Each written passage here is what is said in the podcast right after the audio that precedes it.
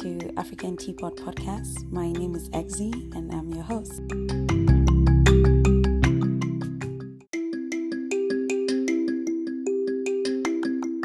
Journey with me through Africa's vast variety of culture, heritage, and discuss issues most African families face, both home and abroad. Make sure you add this podcast to your frequent podcast rotations and don't forget to share and follow this podcast. Hello, listeners, and thank you for tuning in for another episode on African Teapot. Today's episode is a part two of our last week's episode, which is the Trokosi system, Wives of the Gods. So, before we get into that sweet stuff, I'm just going to go ahead and read four comments from some of our listeners, um, just so you guys know what people are thinking. All right, just to share with you guys. So Kwasi is from Ghana, and he says, "I love my country, but I do not condone the Trokosi system. I believe our government should do a lot more to crack down on this criminal system, and global human rights institutions." should do a lot better to enforce this. Okay? Yvonne is also from Ghana, and she says, as a human being and woman, this should not be happening, and it is barbaric. That said, this does not mean all Ghanaians are evil or believe in the Trokosi system. Ghana is a huge country and is still a beautiful country for you to visit and learn more of. Definitely, Yvonne. I think I said that last episode, but that is something that we should keep in mind here because we are talking about a specific practice happening in very small areas within different countries in Africa, okay? Saying this to our non African listeners, this is in no way, shape, or form saying the whole of Africa believes or, the, or even the entire country of Ghana believes this. So you might be surprised there are some Ghanaians you may meet and they are not aware of the Trokosi system. Okay? Like Zico from Nigeria, he says this episode is definitely educational and I have a lot to learn about my country and about my continent, Africa. See, that's one example of that. And then Sean is from Houston, Texas, and he says, I did not know about this and I'm glad to learn and definitely will read more and can't wait to hear today's episode. So, those are the four comments that I chose to share with you guys. Um, this is just to let you know that I'm pretty sure we are all thinking the same thing. As to some of us are not aware, like myself, I wasn't aware of the Trokosi system. We are learning and at the same time really surprised that this is happening. Okay, so I know we are all curious. Why do family members still give out their loved ones into this Trokosi system? Why is it still surviving? and what is the government doing, what is being done. Okay. Um, and just in little parts in here, as you've noticed, like I did last week, I'm going to be putting in little parts of the documentary that I watched off of BBC Africa following the journey of a survivor of the Trokosi system. Okay, she was adopted and now she's she has gone back trying to figure out what happened, trying to reconnect with her family and see why she was given into this Trokosi system. So I'm going to be putting bits of that here, like I did in the last episode. But let us get into um, why is it that the Trokosi system is, you know, still being practiced? Like, what what is that? Given this fear of punishment from the gods, I can understand why the Trokosi practice has survived for over 300 years. But for me, life in the shrine meant no life at all.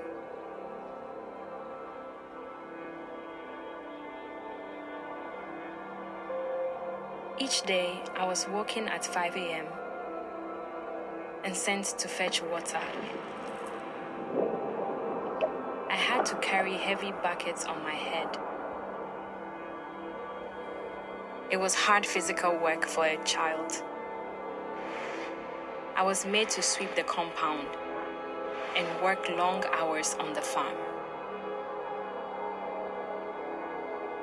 I wasn't allowed to play or even go to school. I was in total isolation.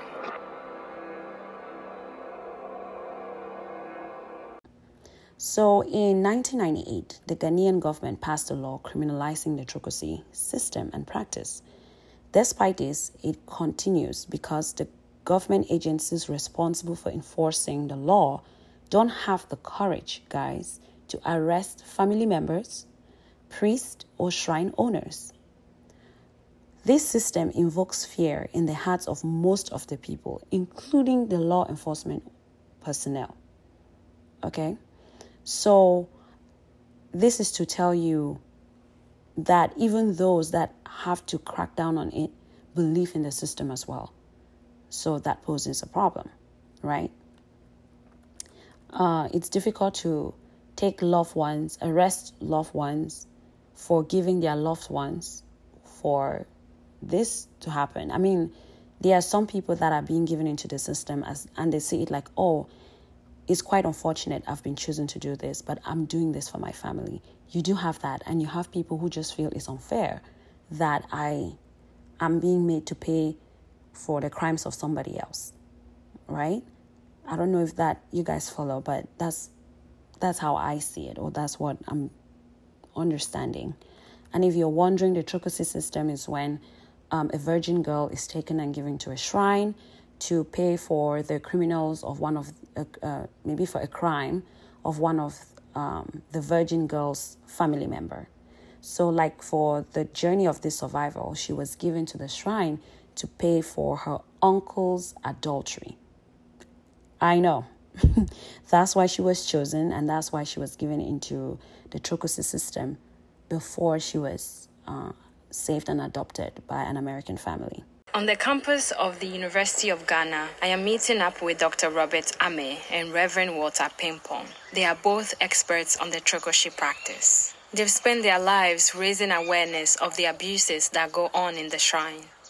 For the practice to be consummated, there was a need for the traditional priest to sleep with um, a virgin girl who comes in. Sexual servitude was common, and many women will bear the children of the priests. I was liberated before puberty, so I didn't have to go through this. But I wanted to know why someone would serve time for another person's crime. If It is believed that they have a right to select any member of their family to serve in their shrine, whether that person committed a crime or not by the collective principles, they believe they are doing the right thing. It's like one or two men yeah. within the family yeah. that gets to decide well, for the family. Because those are their values. Mm. We are one. When I left the shrine in 1997, there were about 5,000 Trokosi women and children in Ghana alone. Thousands were liberated and Trokosi was made illegal in 1998. But no priest has ever been prosecuted, and the practice still goes on. Okay. Uh, one other reason that the practice also thrives is because there is a group of traditionalists, mostly male, who strongly believe that the Trokosi is part of the Ewe's cultural heritage and must be preserved. They therefore oppose every attempt to stop the practice. Okay? And if you're wondering why a father would give their daughter, virginity is always being, as we have come to realize, it's always being enforced a lot on the female gender. So that's why most of the time you would realize that when they ask for a virgin, unfortunately, it's always the girls that are being given, women that are being subjected to this. It shouldn't be anyone. I'm not saying it should be men, or I'm not saying it should be equal, but I'm just saying that's why it's mostly women. And you realize that most people who are enforcing such practices, like the traditionalists, are men because they are subjugating a woman, right? A woman is listens to the man, as the culture would go. So that is crazy. I know that's what most of us are thinking, but that's what's happening here. Okay? Shortly we'll be going to see your grandmother. Um, could you tell me a bit more of how you how you feel about her being a Trokosi? After our grandfather slept the Fiashidi, it seemed there were sickness, challenges happening in the family. So this our grandmother sacrificed herself for us. So does that make you believe? That, that, that, that's their belief. And as they give our grandmother out, all the sickness and the challenges stop. So That then, is why we are happy for our grandmother to be there. Is Like me, Richard's grandmother was given to a shrine to atone for a relative's sin. even if you're from the community, you can. Uh, if someone believed in something for so many years and decades, and it's it's it's difficult to go to that person today and say what you're doing, what your belief systems are wrong, and um, expect that person to give up or to to change their ways.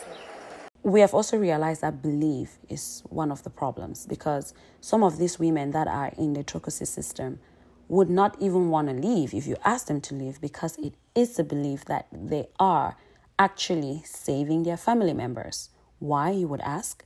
It is believed that the gods punish people for the evil they do or the crimes they perpetrate. So if someone feels that they have been wronged, they will go to the shrine, lay a curse on the family of the person that has, you know, done something against them or the person that has committed a crime, and the gods will act out vengeance on their behalf.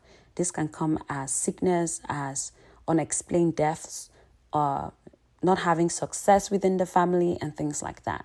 So some of this, because this belief is so strong, and, you know, people were born in this, it's hard to completely stop it. So you would have people who would, they don't like it, but they believe they're doing it for the family, right? I did see the documentary, and that's what one of the Ewe women that was there in the shrine, and she's been there for years, believed. She's doing it for the family, and if she dies, her daughter, who is a virgin, would do the same thing. So that should pose a very big problem for the government trying to eradicate um, the trokosi system. So, what other approaches should be tried, right? Should we try to stop this? Um, according to the news uh, letter that I read, it's going to be included in the show notes. Um, we realized that there is joint campaign involving both NGOs and Ghana's Commission on Human Rights, encouraging Trokosi priests and elders to accept other objects of reparations instead of people. All right. So, um, as an example, several shrines have been um, modernized. The um, have been modernized, and the practice has been of replacing virgin girls has now been changed to kind of like um, accept, say, cows as objects of reparation instead of human beings. That, that's what pretty much that is. And negotiation with priests and shrine elders to set slaves free and sign legal documents to ensure they won't go back to the same practice. In exchange, they receive a package that will help them generate income, replacing the loss of human capital. For instance, a number of cows that can be bred versus five women that will work free on your farms, if that makes sense. Um, and you'll, I'm going to get to something. Hopefully, I don't forget, but let me just go down this list. Uh, the Trokosi women are still enslaved. They can be provided with vocational skill training. So that's one way they've done it. Instead of these women going there and just having babies for the priest and working on farms, um, some of these NGOs have powered up with providing vocational skills training. They gain uh, needed skills which help them generate income and support their children in the future. And it also creates some distance between them and the shrine as they attend the training centers every day. Once free, the women need microfinancing and also emotional and mental support. That is also another issue to this. People don't think of the um, emotional and mental damage this kind of institutions put on people. Finally, since this issue is a gross human rights violation against women and children, the international community should put pressure on the government and people of Ghana to enforce the 1998 lawmaking that the trokosi practice is a crime. I believe that if these organizations, say the United Nations, African Union, ECOWAS, uh, puts in pressure, the, this practice can be brought to an end pretty quickly. I think if they do. And I know some of you heard me use the word slave, and you're probably wondering, Edna, what do you mean by slave? So, um, is actually a combination of two Ewe words, tro and kosi. Tro means God or deity, and kosi means slave. So that means slave of God. Okay, so that's why the word slave is being used here. So, pretty much, this sums up the fact as to why these family members will give out their kids, right? Because it's a belief. Shutting down belief is way more difficult than just shutting out a criminal. The criminal part of it can work, but the belief of it is going to take some time. And I think that's probably one of the issues that um, eradicating or putting a, a complete stop to this practice is such an issue. Anyways, guys, that brings me to a wrap up of this. Like I said, if you want to hear more, you can go and read um, the article that I read off of theconversation.com. Um, the article is written by Wisdom Mensah, and he is um, he is one of those that fought really hard to free about 4,000 women in this system way back in between uh, 2000 to 2008. So you can go ahead and do that, or you can also watch the documentary off of BBC Africa about um, Wife of the Gods, okay, the Trokosi system. So I'll just see you guys next week, and I can't wait to reach your comments.